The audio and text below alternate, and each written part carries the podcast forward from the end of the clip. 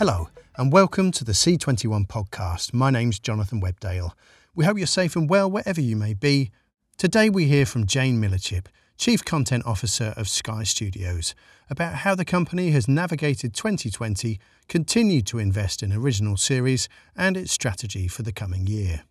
And the creative team behind new Sky Deutschland haunted house drama Hausen explain how it harks back to classic German cinematic horror.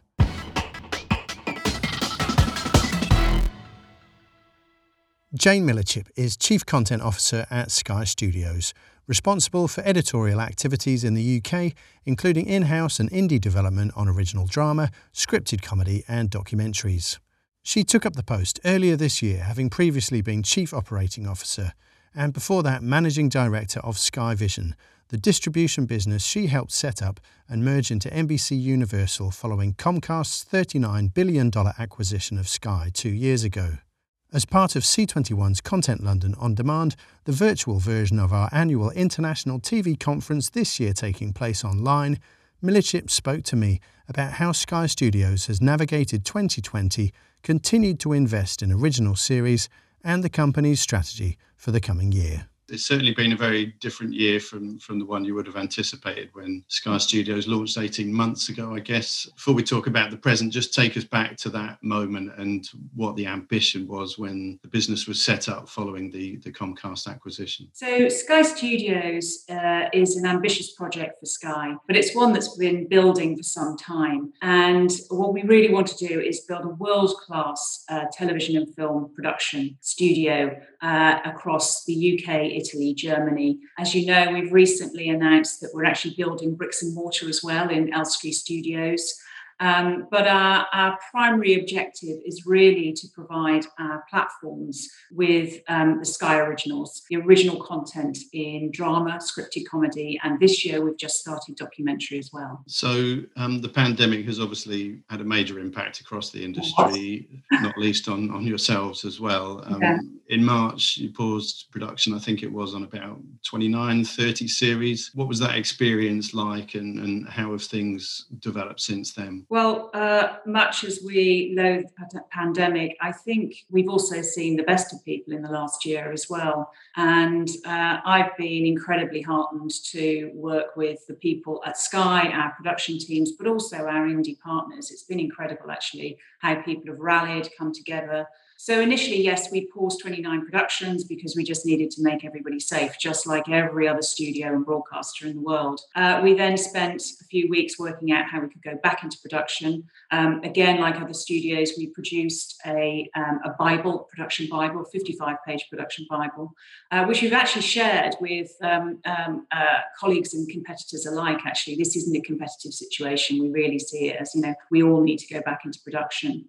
So that Bible observes all of the, uh, you know, the obvious um, um, health and safety measures, but also some techniques around filming with using groups and categories of, of cast and crew, so that we can kind of isolate those people into bubbles in the event that uh, there is a positive case. Uh, we've reduced the number of people on set. Everybody does a health and safety uh, course before they start. So gradually, early early summer, we started um, uh, uh production again. Firstly in Austria, uh, one of our German productions, Ich und because the restrictions there were relaxing sufficiently to allow us to start up. That gave us lots more intel on how to do it well.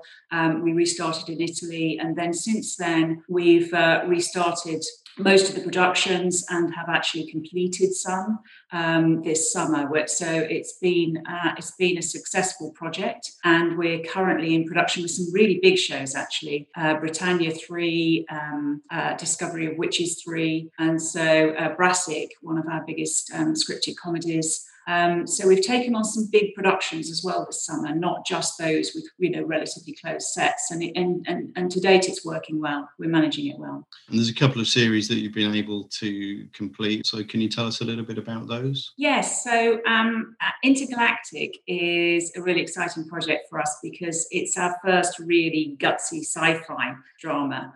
And uh, it's going on Sky One um, in the uh, late spring next year. Uh, it's produced by Moon Age Pictures and um, Motion Content Group. Project yourself forward 124 years, and there's a group of female high security convicts on a spaceship that go rogue. They t- they hijack the spaceship. Unbeknownst to them, on board is a, a wrongly accused cop and they're in search of both a, uh, um, a mystical place called Arcadia, which will give them their freedom, but also a power source.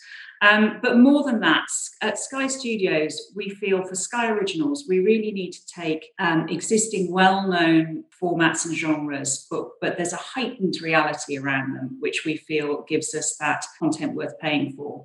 Um, uh, Intergalactic was written by uh, Julie Geary. Um, it um, uh, the the cast is incredibly good cast in in um, strong female roles.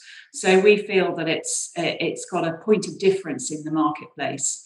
And when it was first pitched to us, it was pitched as a kind of um, Blake Seven meets Guardians of the Galaxy with a with a bit of bad girls mixed in, and um, who can resist that? And there's another show as well. I think that um, you've got ready to go. So um, tell us about Domina. Yeah, Domina is from Sky Italia. It's produced uh, in the English language by uh, 50 Fathoms with Cattleya, the Italian production company. And it's the uh, little known story, actually, of the, the, of the women behind the power in ancient Rome. It's a story of female uh, liberation, of male oppression, and centers on a character called Livia Drusilla, who was a woman of high birth who was uh, sent into exile after a coup in Rome, and through guile, intelligence, resilience, and persistence, works her way back to the center of power and becomes one of the most famous people, women in uh, in ancient Rome. Um, so last year, you were looking to, or Sky was looking to double investment in originals. I think to somewhere in the region of a billion dollars by 2024. Has that level or that ambition changed in any way as a result of the present situation? And given, for example, that you know the UK is is among the territories that's in the midst of a second lockdown, production costs are now higher as a result of um, producing under COVID restrictions? Uh, well, no, our, our, medium to long term plans have not changed. Um, we are calibrating our current uh, uh, production slate on a kind of daily basis you know we're having to deal with uh, as you say the increased restrictions at the moment we haven't stood down any new productions as a result of the new english restriction um, but we have to be fleet of foot um, but the uh, but the plan to deliver um, that that uh, one billion uh, dollars of uh, production by 2024 stands, and next year we'll be delivering 50 Sky originals across drama, scripted comedy, and um, documentary. So um, we're we're sticking by that. And how's the present situation informing the development of Sky Studios Elstree, that major investment that you've made in UK production space? Thankfully, the current COVID crisis has not uh, affected our plans around Elstree. Uh, it's still in planning and build mode. So we're planning 12 uh, sound stages, um, around $3 billion worth of production across five years. And really importantly, right now, actually, it should be providing 2,000 new jobs. So um, um, uh, those plans have not been affected either. And Sky obviously has long-standing relationships, close relationships with all the US studios, HBO in particular when it comes to co-productions like the huge success you had last year with Chernobyl. How do those relationships change now that you're part of the same group as NBC Universal? And can you talk us through, you know, a little bit more about how that dynamic works? Well, Sky Studios is very partnership based. Um, you know, 29 of our shows this year have been placed with 15 different US networks and platforms. So um, a variety of partners is really important to us. Um, we uh, continue to collaborate with HBO, where we recently sold um, um, I Hate Suzie to HBO, which was very gratifying. Um, Epix has picked up Domina and um, and uh, Britannia. They are a, a, a, a fantastic co-producing partner.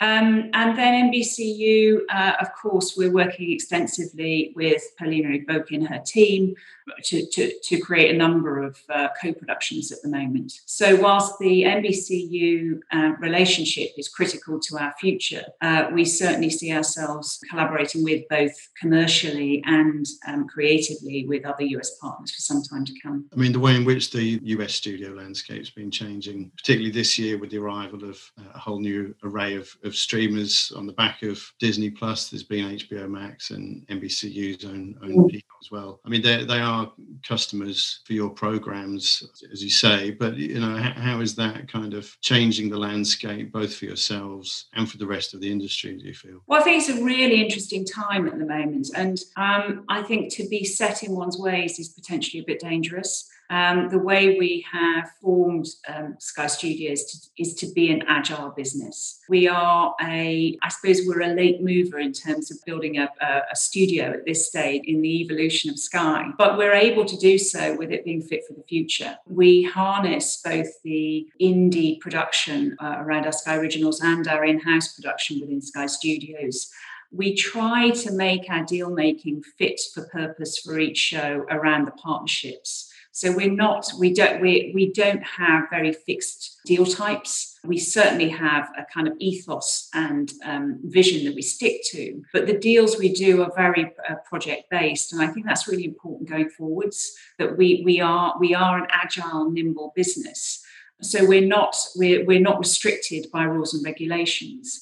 Um, I think the move to, obviously, the move to on demand and away from linear is also important um, from both a, a, commercial and a um, creative level. And they were thinking about that constantly. You know, what's the tonality of bingeable, stackable television going forward? Do we need to change that? Um, how do we adapt it? It's very exciting, actually. It's a really exciting landscape. We have to be wary of oversupply in the marketplace at the moment. We have to be wary of inflated budgets. But I think, um, I think, as I said before, we're very partnership driven. And I think that will be critical to our future, whether that's with our own company, with Comcast, with NBCU, or externally. Can you just sort of explain a little bit more for those that indie producers, distributors as well? I mean, you know, in, in terms of the way that, that Sky Studios works, the commissioners for the Sky channels sit within the studio. So how do relationships, you know, work on a sort of day-to-day basis? Because that's a little bit of a different setup than the other institutions. Yeah, I think we're probably um, our structure is a little bit more akin to uh, US studios. It's unusual in the UK, certainly, to have that.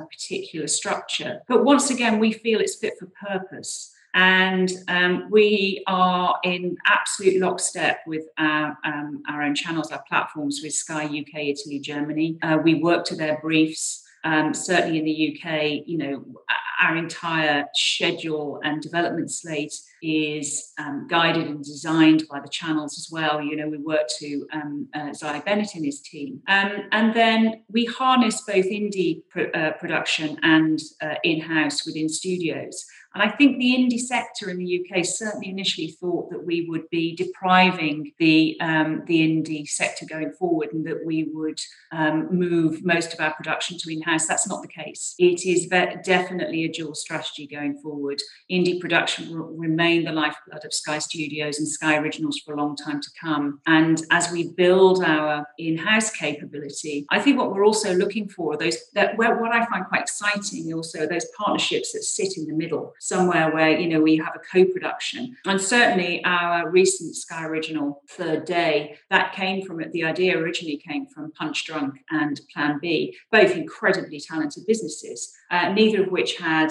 a legacy of television production. So we were able to kind of put our arms around that and provide the long running television know-how to work with those businesses to create third day. And it was a really exciting collaboration. So i think um, in having a slightly more holistic approach and a more joined up approach between the indie and in house and everything between those two points I think we've got a, a really exciting model um, and, and it is working. So, in terms of the genres that you're focused on, scripted has been a huge part of what you've done historically. It's also one of the areas that, that is most challenged in terms of restarting production, although you say you're, you're, you're back in production with a number of series, but you also mentioned that you're branching out a little bit more into factual as well. And so, what can you tell us about um, your activities in that space? So, we started out early this year on the uh, with a documentary strategy. And I should say, actually, the commissioning team for documentaries, just to be just to be awkward here, they don't sit within Sky Studios at the moment because we're not the sole supplier of Sky Originals in documentary.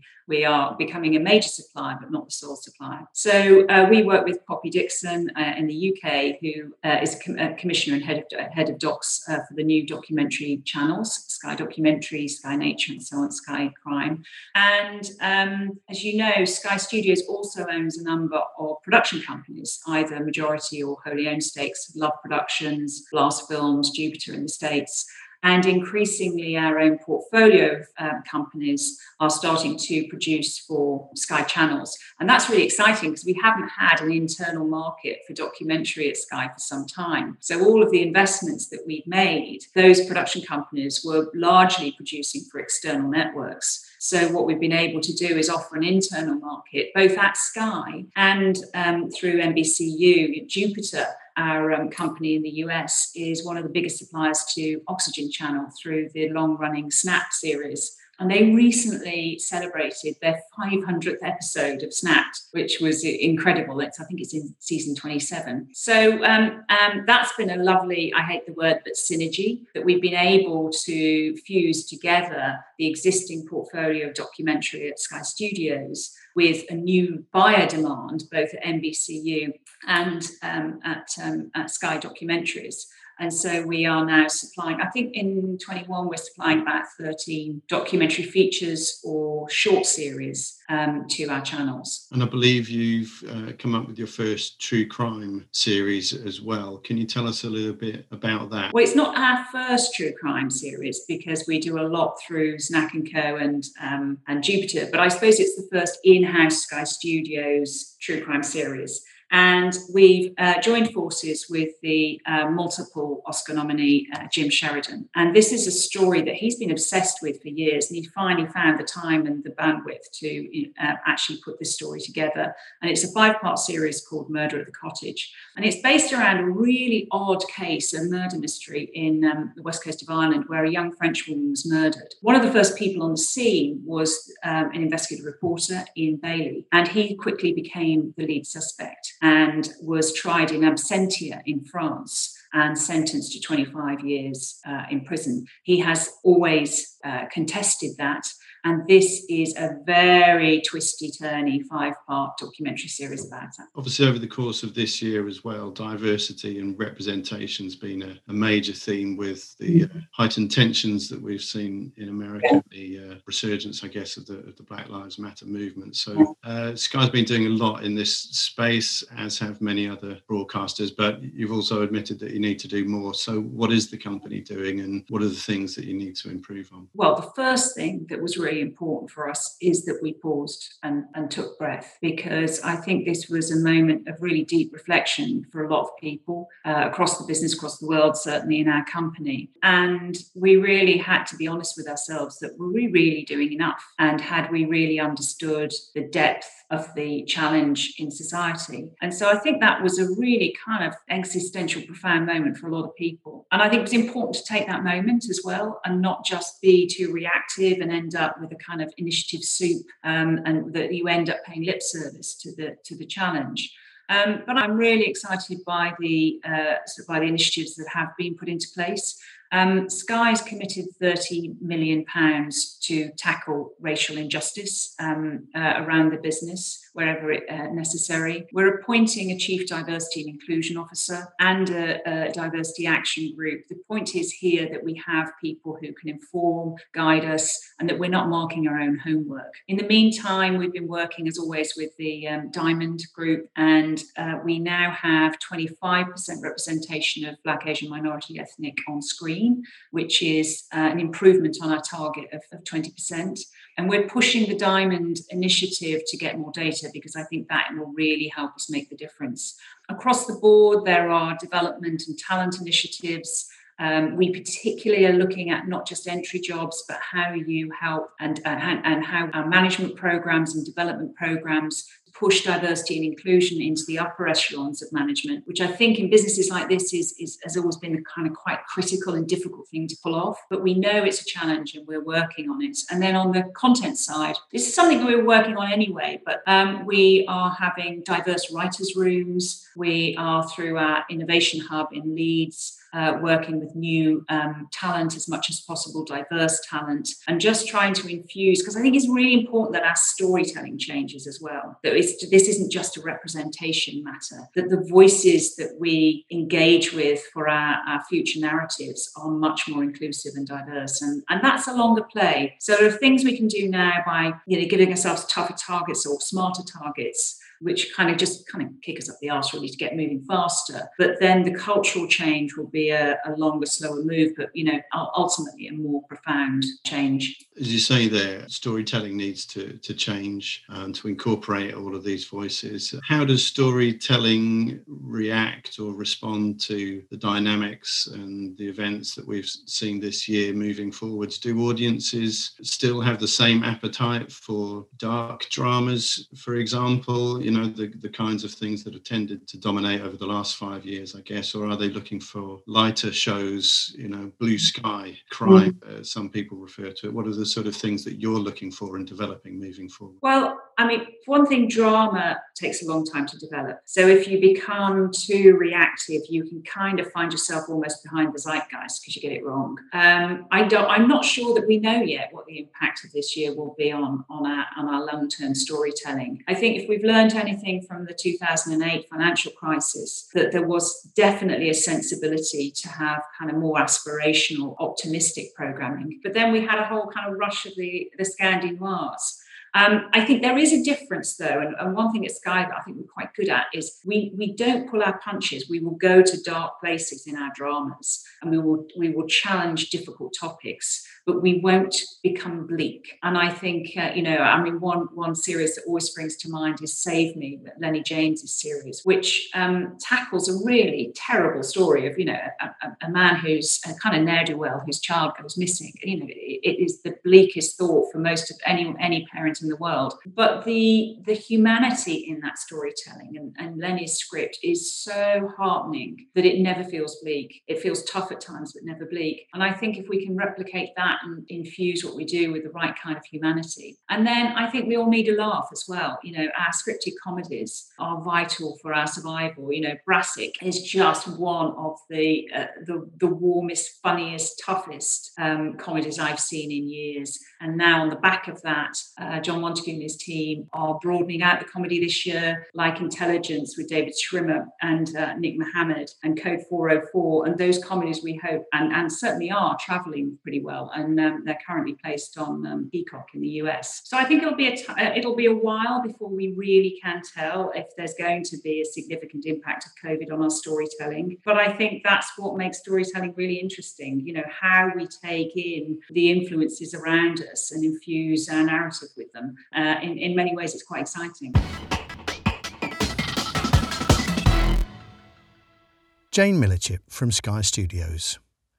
Hausen is a groundbreaking haunted house series from Largo Film, Sky Deutschland, and Sky Studios, distributed by NBC Universal Global Distribution. Mixing horror, mystery, and thrills, the eight part series debuted in Germany on Halloween and centres on a 16 year old and his father who move into a rundown housing complex on the outskirts of an anonymous city to become the building's caretaker. The pair slowly discovers the apartment block has a life of its own and is feeding on the suffering of those who live there, and the son must save his father from falling under its destructive spell. Largo Film founding partner Marco Mehlitz director Thomas Stuber and Sky Deutschland director of scripted production Frank Jastfelder spoke to Michael Pickard about the series, the first episode of which international buyers can preview exclusively right now on C21 as part of our Content London On Demand online conference. Um, Marco, you produced the show from Largo Film. Um, do you want to just introduce us to the story of Hausen? With Hausen, we we meet our two protagonists, uh, Jaschek and Juri, when they come to a new house, they, as we learn, have had a tragedy in their life. They reconfigure their lives by uh, Jaschek getting a new job as the caretaker of a huge building, uh, which is the house that we meet in the early moments of the first episode. They're moving in, and things don't seem to be as you would expect them to be in a in a house. It's a house that uh, dates back to the 70s. It's a huge complex and in a rather devastating state. Um, they move in and they slowly discover that in the house there are more than one secret that needs to be discovered. It's very clear from the opening moments of the show. This is a haunted house series like no other, purely because it's a um, a multi-story sort of skyscraper that I'm not sure you ever actually see the top of. It just seems to just go up into the sky, and as you say, it's in a very rundown state. And um, and Jaschek is is the new site manager, I guess you'd call him, and he turns up and sets about trying to improve the heating, I guess for one. And and very quickly we learn that there's something very sinister and otherworldly about this complex. Thomas, tell us a bit about the story from your point of view, and, and coming to the show as the director. What were your initial thoughts on the on the show? Well, I just love the idea of uh, father and son moving into a house somewhere on the sinister outskirts of a city or something, and they have to find out uh, that there's uh, something behind the walls. Especially here, they find out to discover. I hope I'm not spoiling too much, but uh, that's might be like the, the the new point of this show that maybe this is not something behind the walls; it's the walls themselves who are haunting here, who are um, trying to get a grip on the inhabitants already already have. And uh, I also like that the idea that we kind of concentrate only on this building. Um, it's it's a it's a microcosm. It's almost it's almost like a state in a state. So it kind of folds up at least in in, in episode two in, in, in multi episodes of different people, families, inhabitants um, who uh, have all their own story drama wise, but still are haunted by what's behind the wall. Absolutely, and we and we meet the I guess the two central characters, but then it's very clear that obviously we're going to meet a lot more of the inhabitants of, of this tower block, and um, there's a family in, in episode one um, that we see obviously dealing with their own problems. So it's not just the, the house itself that's haunted, but they're obviously these characters. I guess we will see they're haunted by their own issues and and sort of tragedies as well. So um, there's a there's a lot going on. What are some of the themes that we will see through the show? Is it is it purely I guess um, a haunted house show on on one level, but on others we meet different themes through the characters? Well, it, it starts off with uh, mystery slash drama. So, uh, what's the secret? What's what's out there? There's uh, lots of drama potential. Also, uh, we have strong drama. Uh, father son. We have a young couple uh, who's missing missing a baby. We have older people. We have a whole set of people who are kind of forming a group and uh, so uh, and of course there's still horror, almost slasher elements in it. So that's what, what makes it so interesting that uh, it's uh, uh, kind of suitable for all kinds of audiences. And, and Marco, tell us then about um, just, I guess, the origins of, of the series, how you got involved, and, and then how you kind of took the project to Sky. Sky was a partner right from the beginning. Sky, uh, um, I think, read the first episode, a pilot that was uh, already in development. They bought the project, commissioned uh, outlines of the project, and it was you know over you know developing developing an, an, an original series always is more challenging because you don't uh, base it on a book or, or something before. So you kind of find the story as you go. And Sky has been a very prominent, very strong partner right from the beginning in every every single uh, step throughout. And Frank from Sky Deutschland, thank you for joining us. Um, I mean, tell us from the broadcaster perspective, give us a bit of insight into how the project was developed through your your own involvement. Yeah, as Marco already mentioned, um, the writer Till Kleinert approached us um, in uh, 2017, I guess it was at the Berlinale. And uh, he told us about the project, and there was already a pilot script. Um, and that was very intriguing. And we thought, uh, why not go into genre and, and, and why not uh, try to dare something that is um, not very common in Germany. I mean, we have a certain horror tradition, but that is uh, nearly 100 years uh, old because we have all those uh, classics uh, from Fritz Lang, for example. But the genre was a bit um, neglected uh, over the last decades. So we read the script and, and, and thought it is really worth developing and, and moving on with, with the story. And uh, later on, um, together with the writer, we approached Marco and Largo Film um, to join us, to join forces with us. And my colleague Quirin uh, Schmidt, who is the, the, the, commissioning editor for, for the show, actually, he was also developing from our side the further scripts and uh, until we we uh, greenlit the project, I think it was then, then in uh, late 2018 or so. But at that point, we decided uh, we, we want to do that show. And and just I guess put this into context of Sky Deutschland's kind of original series that you're now kind of producing um, with great acclaim and and getting more um, you know building up a bit of steam behind your original strategy. Where does Hausen kind of fit into the shows that you've commissioned previously and and going forward? We want to broaden our our scope and, and our portfolio because we started with Babylon Berlin and Das Boot uh, both are period pieces in a certain way classic um, period television definitely told in a modern uh, in a modern way but still it's historical program and then we have a crime show with the uh, pagan peak the pass uh, very successful. And so we wanted to try something very different and push the envelope a bit more. And uh, that's why we we decided to to do a horror show and our next project, uh, Ich und die anderen, Me and the Others, will also be something that is very daring and very um, contradictory and, and, and new and yeah, we, we, we, want to push the envelope a bit more. And and Thomas, um, you know, as the director, when you read the scripts, were you already kind of imagining how you might film this, or how you might blend, you know, the the horror with the there's a lot of mystery and, and the thriller elements. How did you kind of initially gauge what the story might look like? I was totally intrigued. Uh, at first, I thought, uh, uh, did you call the right Thomas Stuber? Do you know what I did before? But I haven't, haven't done any mystery or horror before. But then when I dug deeper into the scripts, I saw all these uh, yeah, protagonists, you know, all the different stories intertwining and so on. And what Marco already told you that, well, the salvation to all of this is how in a modern cold world is the only salvation that we step and keep together.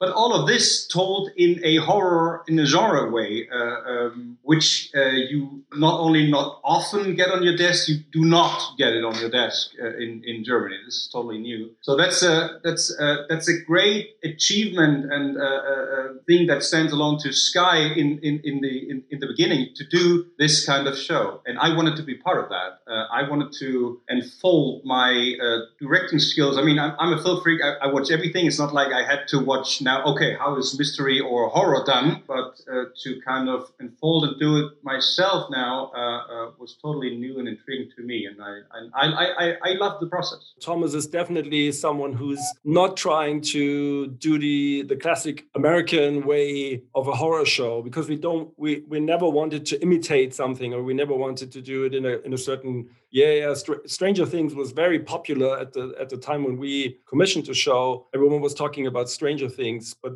we wanted to make sure that this is definitely not a derivative and, and not something that is trying to imitate um, other shows, but find its own voice and its own tone and and and Thomas, therefore, is a director who definitely made sure that this will um, uh, take place. And Thomas, did you? I mean, I guess so much of the show is about the production design and the sets that you've you've created. Did you have to bring a certain visual style, camera work to the, to the show as well, or were you able to just kind of point at this amazing set it looks like and we'll talk about that in a minute but did you just you know be able to work in that environment? Was it quite um, a straightforward kind of visual style or did you look to bring certain sort of techniques? We always try to uh, derive a, a, a, style from uh, what's the show or what the film is about. Uh, uh, so i never try to do a certain style that i perform or that i do to, to put on some film or show. I, I read it carefully i think about it and then we are, are working hard to find the best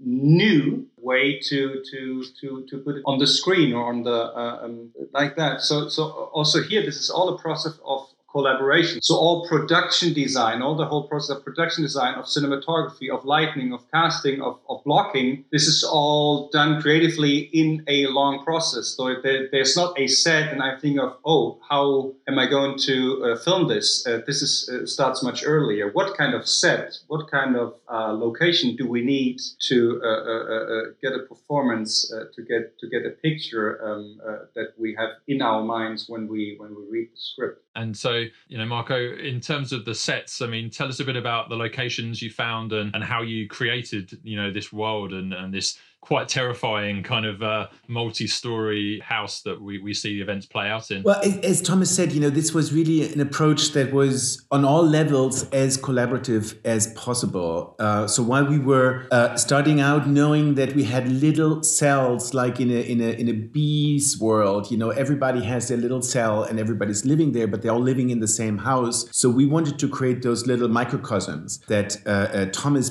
in a way, styled them already on the page into uh, the casting into the production design and the team that we work with were able to kind of create those little worlds. And at the same time all of these worlds had to fit together. So, so what was uh, the solution uh, to our team is that we we created a world where we where we decided that everybody would be almost in a time lapse. Everybody would be caught in time, and so that is something that goes through all the sets. Everybody has their own world, but all of them are caught in in that uh, uh, time that they're in and can't get out. So there is very little outside world. We do have the house, but the house there's almost no you know you don't even go out shopping because there is a little store downstairs. Everybody is in that house. It is like a world on its own. And at the same time you want them to be different. Everybody has their own cell where they have kind of created their world that they're also protecting from the other outside world. And by luck we actually found a building which was nothing like the building that we were looking for because one of the things that we found at the at the beginning is that we were looking for a house that is almost not understandable, that is confusing, that has has walkways that interconnect, that you go in circles. Well, obviously, houses like this don't really exist. So, in order for this to be like a labyrinth, we were looking for a very long time for a building that could match that. And um, we did find a hospital, which by definition needed to have those, those floor plans that we were looking for. Shooting on location or